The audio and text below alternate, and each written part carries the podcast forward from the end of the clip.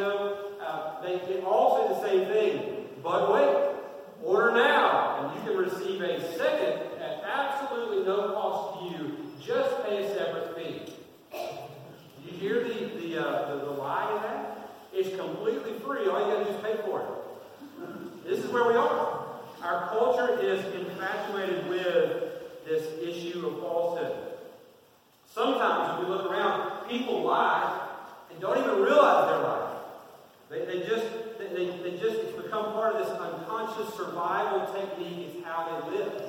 Uh, students get by in school by cheating or plagiarizing and taking credit for someone else's work, right? And for those that are actually doing the work, this is a frustrating process to see others cheat and do well and maybe get a better grade than they have. But this is part of the culture in which they live. Uh, at work, perhaps. Maybe you don't take tests anymore, but turn in more hours Maybe that should work. Or while you're on the clock. Uh, you, you are not actually doing what your employer has paid you to do. I'll put this bug right here. That'll help me. Yes, thank you. Um, we get caught unprepared, perhaps. Maybe there's been some responsibility that's been assigned to us it is, it is ours. It has been delegated to us by someone who's over us, and we just failed to do it. And then when we're questioned about it, we begin to throw someone else under the bus. It was someone else's fault. I didn't get this on time. We make excuses. And the reality is, it was our laziness that, that, that, that was the, the culprit, but we can't be caught in that moment looking like we don't have it all together, and so we will, in that moment, lie save face for ourselves. Sometimes we're threatened by someone else's success. We're laboring hard, and someone else over here we think, well, they're not working as hard as I am, but somehow they get elevated. And before we know their motives or their intent, their heart, we begin to throw them under the bus, cast them in a disparaging light because we think it should secretly be us that's getting the upper hand. Not to mention that people lie sometimes not only with their words, but with their lives. Nowhere is this seen today more readily than on social media, on Snapchat or Instagram or Facebook. You know, people don't often post the very first picture that they take. They take several pictures until the lighting is just right, and then they add the, the right filter, and, and they run through several of those, and they get feedback from someone else. Does this look okay? Whatever. And then they post it as if it's this just first take. Look at this thing. No filters, right? People lie all the time. We live in a culture that is a lying culture. And in that culture, we are tempted to think that an occasional lie is not really that big a deal. But I would pose to you the question today if that's the case, if lying, even one lie, is not such a big deal, then why does God here, through the Apostle Paul, tell us to put off lying, to put off falsehood, to do away with it? When a professing Christian the question of this message is what message is actually communicated? In other words, what's the truth about our life? So, if you will, follow along with me if you can see your Bible. Ephesians chapter 4, and let's read one verse, verse 25. Therefore, having put away falsehood, let each one of you speak the truth to his neighbor, for we are members one of another. I want today to answer that question what's the truth about our life? For those that are professing Christians, what does it say? Let me give you five things. First thing that it says, when a Christian is, when a Christian lies, the first thing is that God's commands don't matter. Verse 25 there we see when it says, having put away falsehood, let each one of you speak the truth. There are two commands. There is one explicit command and there is one implicit command. The explicit command is speak the truth to one another. The implicit command, the one that is implied in this, is put off falsehood, quit lying. So it's not only speak truth, but it's don't lie. These are the commands. What does God actually say about lying? Well, actually, quite a bit. Let me just give you some, some places in the Bible where God speaks on this issue of lying.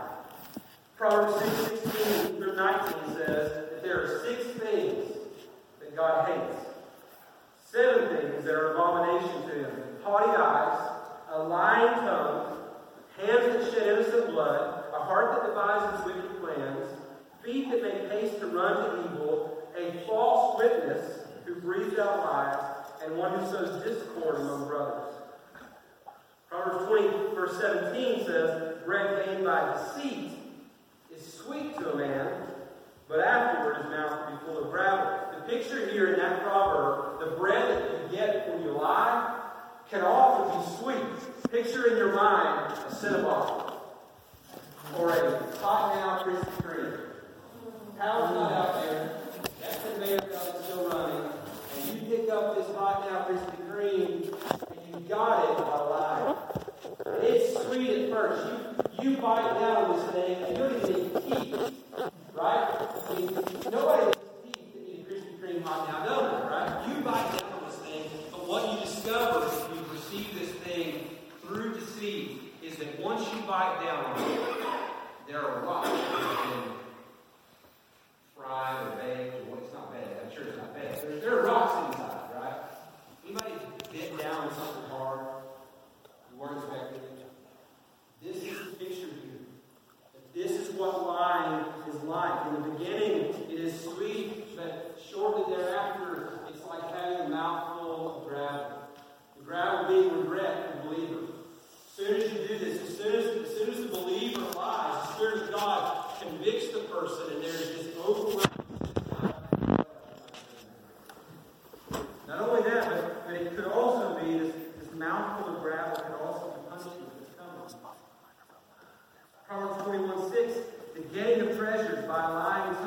fleeting vapor and a snare of death. Revelation 21, verses 7 and 8 The one who conquers will have this heritage, and I will be his God, and he will be my son. But as for the cowardly, the faithless, the detestable, as for murderers, the sexually immoral, sorcerers, idolaters, and all liars, their portion will be in the lake of fire, the lake that burns with fire and sulfur, which is the second death.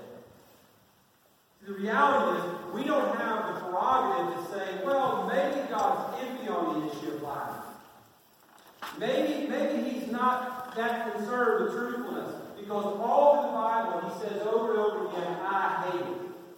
I have reserved a place for those who, who speak falsehood, who live by falsehood, and it is the place that burns forever.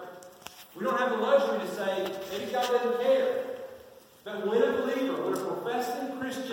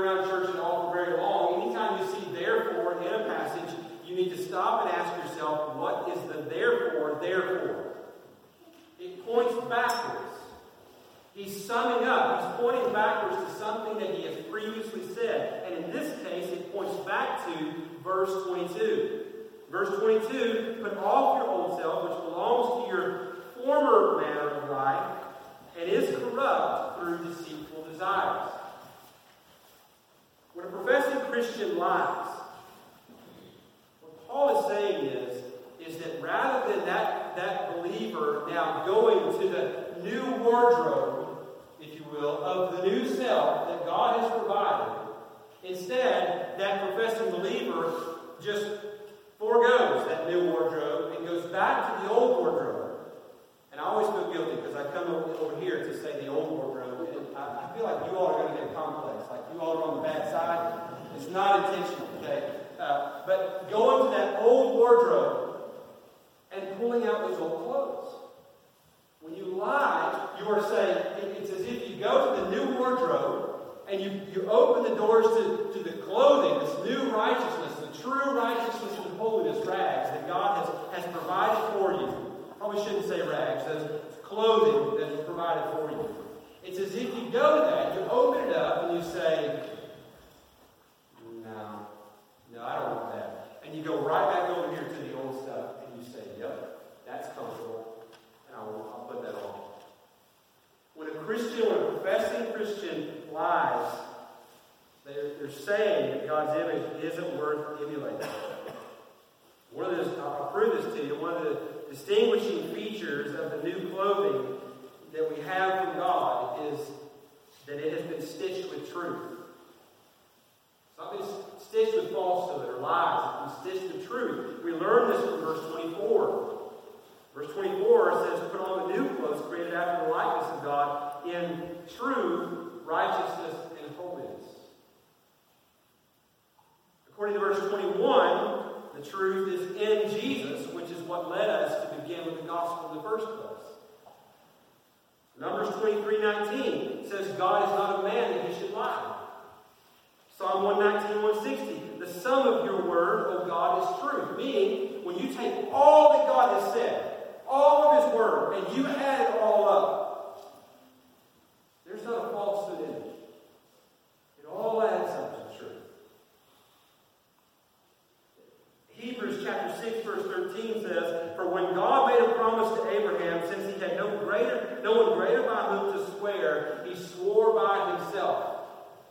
You and I I live in a culture where we go into a court of law and we take an oath, and, and maybe, maybe they still do, maybe they don't, maybe they don't now, but put our hand on the Bible because we're looking for an authority that's higher than us. Someone that will hold us accountable, that will motivate us to speak the truth. The reality is, when God makes a promise to Abraham, he around and there is no one higher than him. There is no source of greater authority than himself. He is, there's no one more trustworthy or true than him, so he swears by himself. According to Isaiah 65, verse 16, God is not just truthful, but He is the God of truth. So, Pastor, why we sit here in darkness, no electricity? Why do you why do you belabor that point and give us all those scripture references about the truth and God being truthful? Well, the reality is because you and I need to, to take seriously truth. When a Christian professing believer lies, it says God's image isn't worth emulating. So then, if that's the case, Pastor, then where does that come from? Why are Christians, true believers, why they lie? Well, I would argue, and I argue from the passage, from the text, that it comes from the deceit of the devil. That, that falsehood is the fruit of, of the devil's deceitfulness.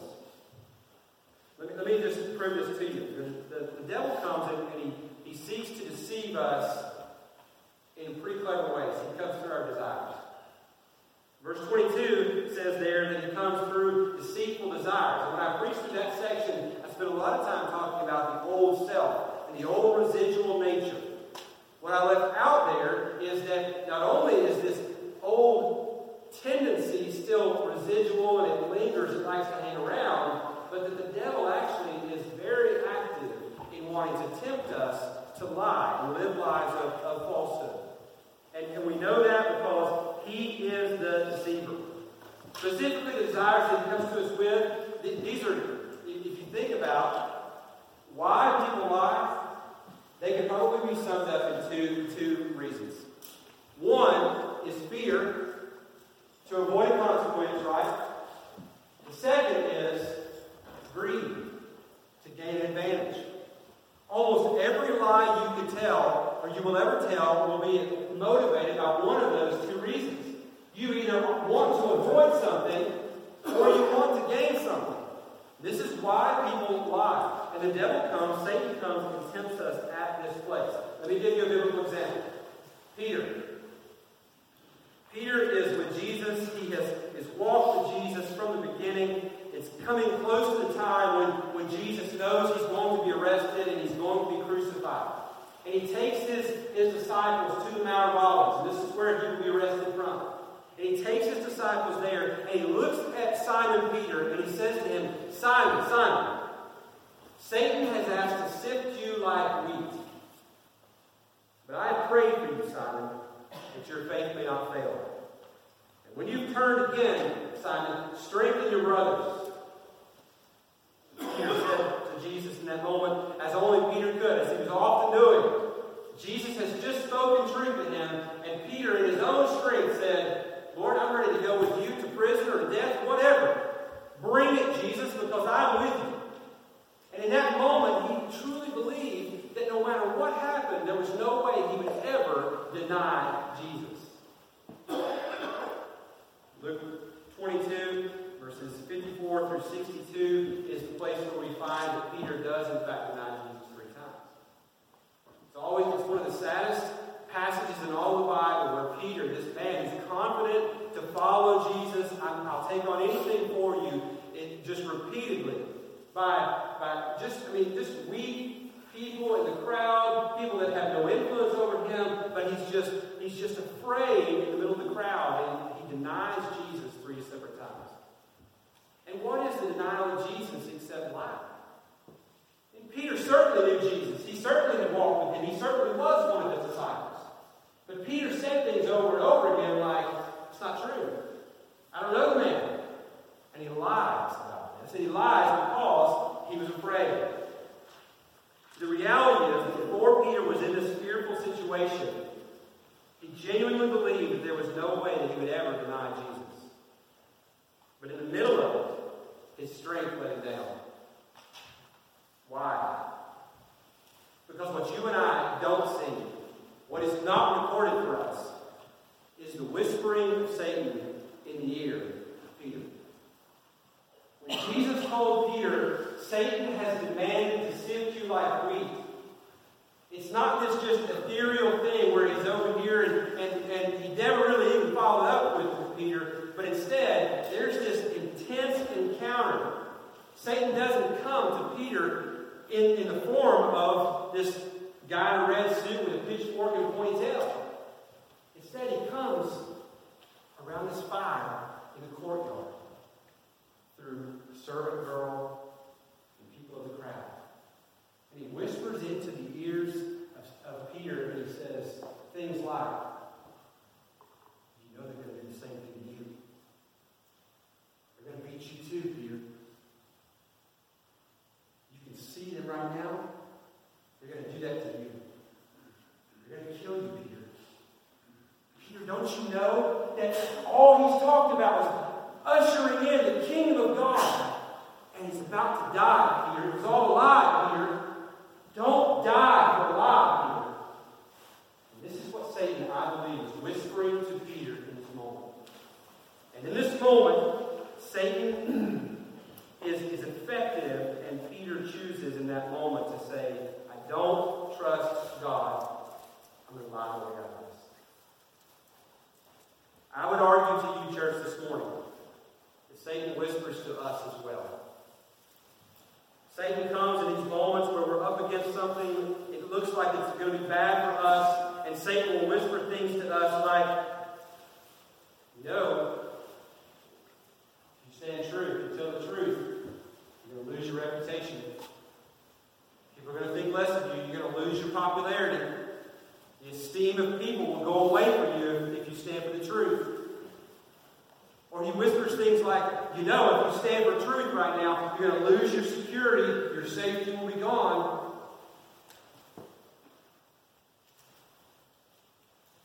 And Satan whispers lies. We must realize that in the moment when we are confronted with a temptation to lie, that there is a whispering of the devil behind it. And any time he is whispering, mark it down, he is lying. We must realize that it's not true that to have the approval of men is better than having the approval of God. We must realize that having safety and security of our American way is not better than risking greatly for God. I was reminded as we're sitting here, we're getting ready to start this service, and power's flickering on and off. And then I looked around the room and I saw these emergency lights. And I couldn't help but think to myself, there are people worshiping in dark rooms and under trees in faraway places, and we have more light in this room right now than they will ever have as they gather to sing the precious glory of God. Don't ever buy the lie that says, if you want to be safe and secure, you must forfeit the truth. You must compromise. You must not believe that. Second way Satan comes and, and deceives us is not through not only through fear, but through greed. To gain an advantage. Acts chapter 5 is a good example of this. Acts chapter 5 is where Ananias and Sapphira they, they see what's going on in the church. The Spirit of God moves, and, and people in the church, these new believers, begin to sell property and sell things that belong to them and bring all of the money that they those and lay it at the apostles' feet so that if anybody's in need within the family of God, then they distribute to one another. And Ananias and Sapphira there, they have a piece of property and they say, we want to get in on this as well. So they sell a piece of property. But along the way, Satan comes and begins to whisper to them, No, you don't have to all I mean, why should you give what you've worked hard for? To people that probably haven't worked nearly as hard as you have? I mean, why should this be? Man, think of yourself, think of your family. And these are the thoughts that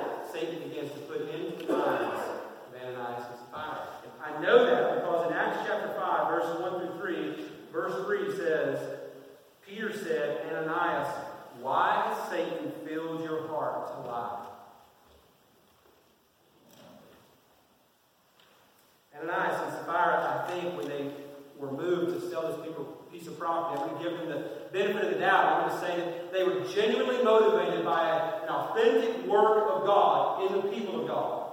And they saw this and they thought, this is wonderful. We have this piece of property, and they're motivated. And in that moment, they have no idea, no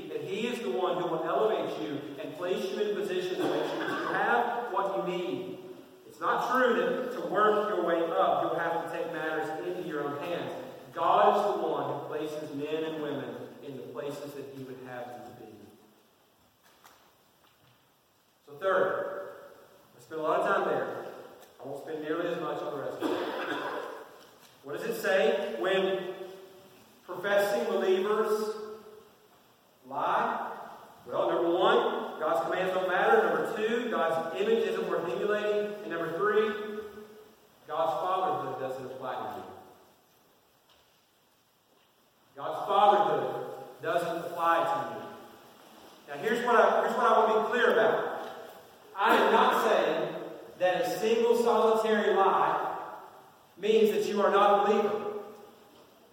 But what I want to be definitive about is that if you live your life by a pattern of habitual lying, and your life and your words are filled with falsehood repeatedly, it points to the fact that God is not your Father. He may act fatherly to you in that He may give you a, a sunrise today. He may allow you to make it home safely. He may fill your cupboards with food. But He is not your Father if you live your life in a pattern of falsehood.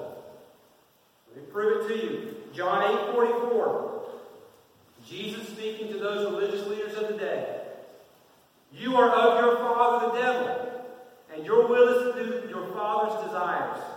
He was a murderer from the beginning and does not stand in the truth because there is no truth in him. When he lies, he speaks out of his own character, for he is a liar and the father of lies. For a person who professes to be a Christ follower, but then lives their life in a contrary manner to where they are perpetually, habitually lying with their lives and with their words, I can draw no other conclusion that your profession is not real because you are, you are looking just like your true Father in the way that you live. I don't say that with, with a smile on my face, with joy, because I know that every church I will ever pastor, there will be people that will be on membership rolls who will attend faithfully, who sit condemned because they have never truly placed their faith in Christ. That keeps me up at night. There's not a lot that keeps me up at night, but that does. I want to shepherd in such a way that all those that God would put into the fold would truly be his sheep. And so I implore you today take stock of your life directly comes from our verse that God's people are expendable and exploitable. Verse 25 says, Speak the truth with his neighbor, for we are members one of, a number, of another. What he's saying here is that lying hurts the body. When people get wounded, and trust breaks down, and the, the entire body is hurt. In fact, sometimes the, the entire mission of a church can be halted because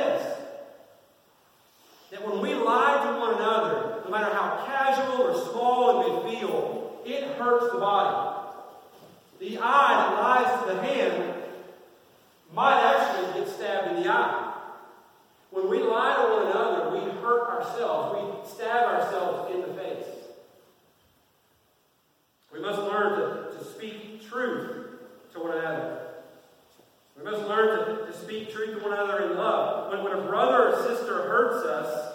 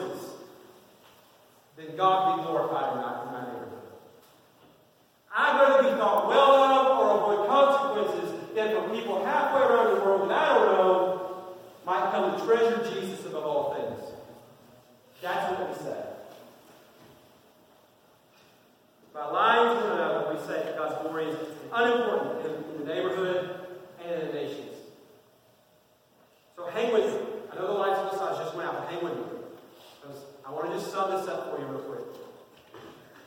Summary of what I have just said to you is that when a professing believer lies, five things are, are communicated. God's commands don't matter. His image isn't worth emulating. His fatherhood maybe doesn't apply to you. That, that, that God's people are expendable and exploitable, and His glory is unimportant. If I left left here today, maybe there might be conviction there. Maybe, maybe, maybe not. Let me give you the flip side of this. When God's people, when professing believers, speak the truth and live in truth, five things are also communicated. I'm not, I'm not going through them like I just did. I just want to state them point. When we live lives of truth and speak words of truth, it says to the watching world, God is the Lord of the life. He calls the shots. His commands matter because He's my Lord. It also says that God's image is my goal because His ways are always better.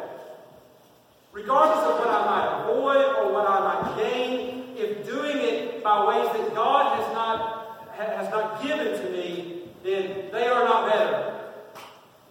God's way is always better.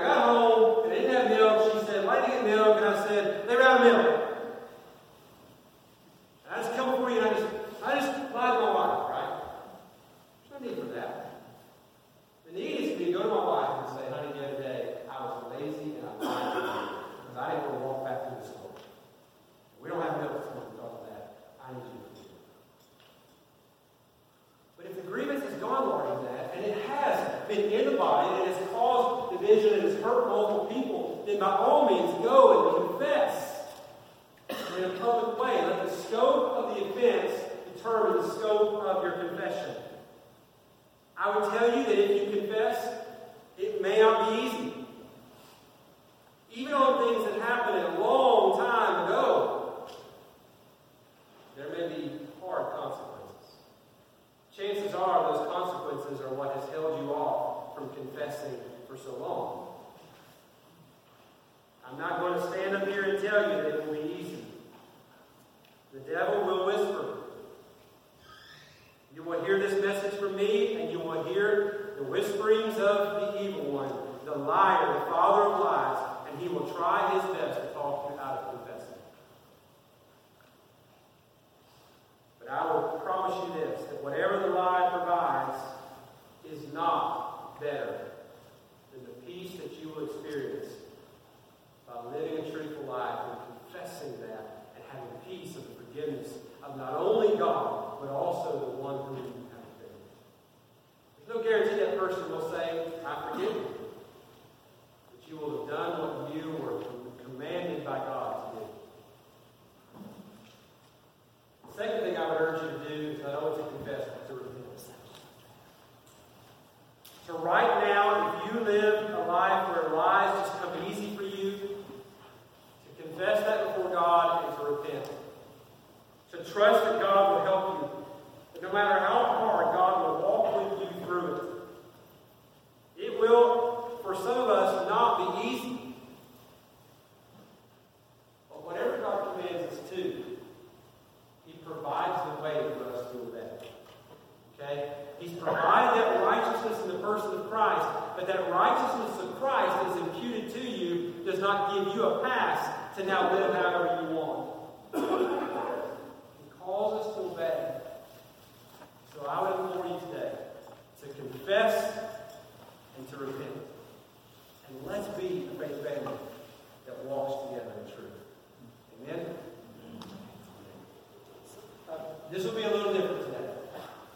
I'm going to pray in just a minute. It's going to be a little different because I don't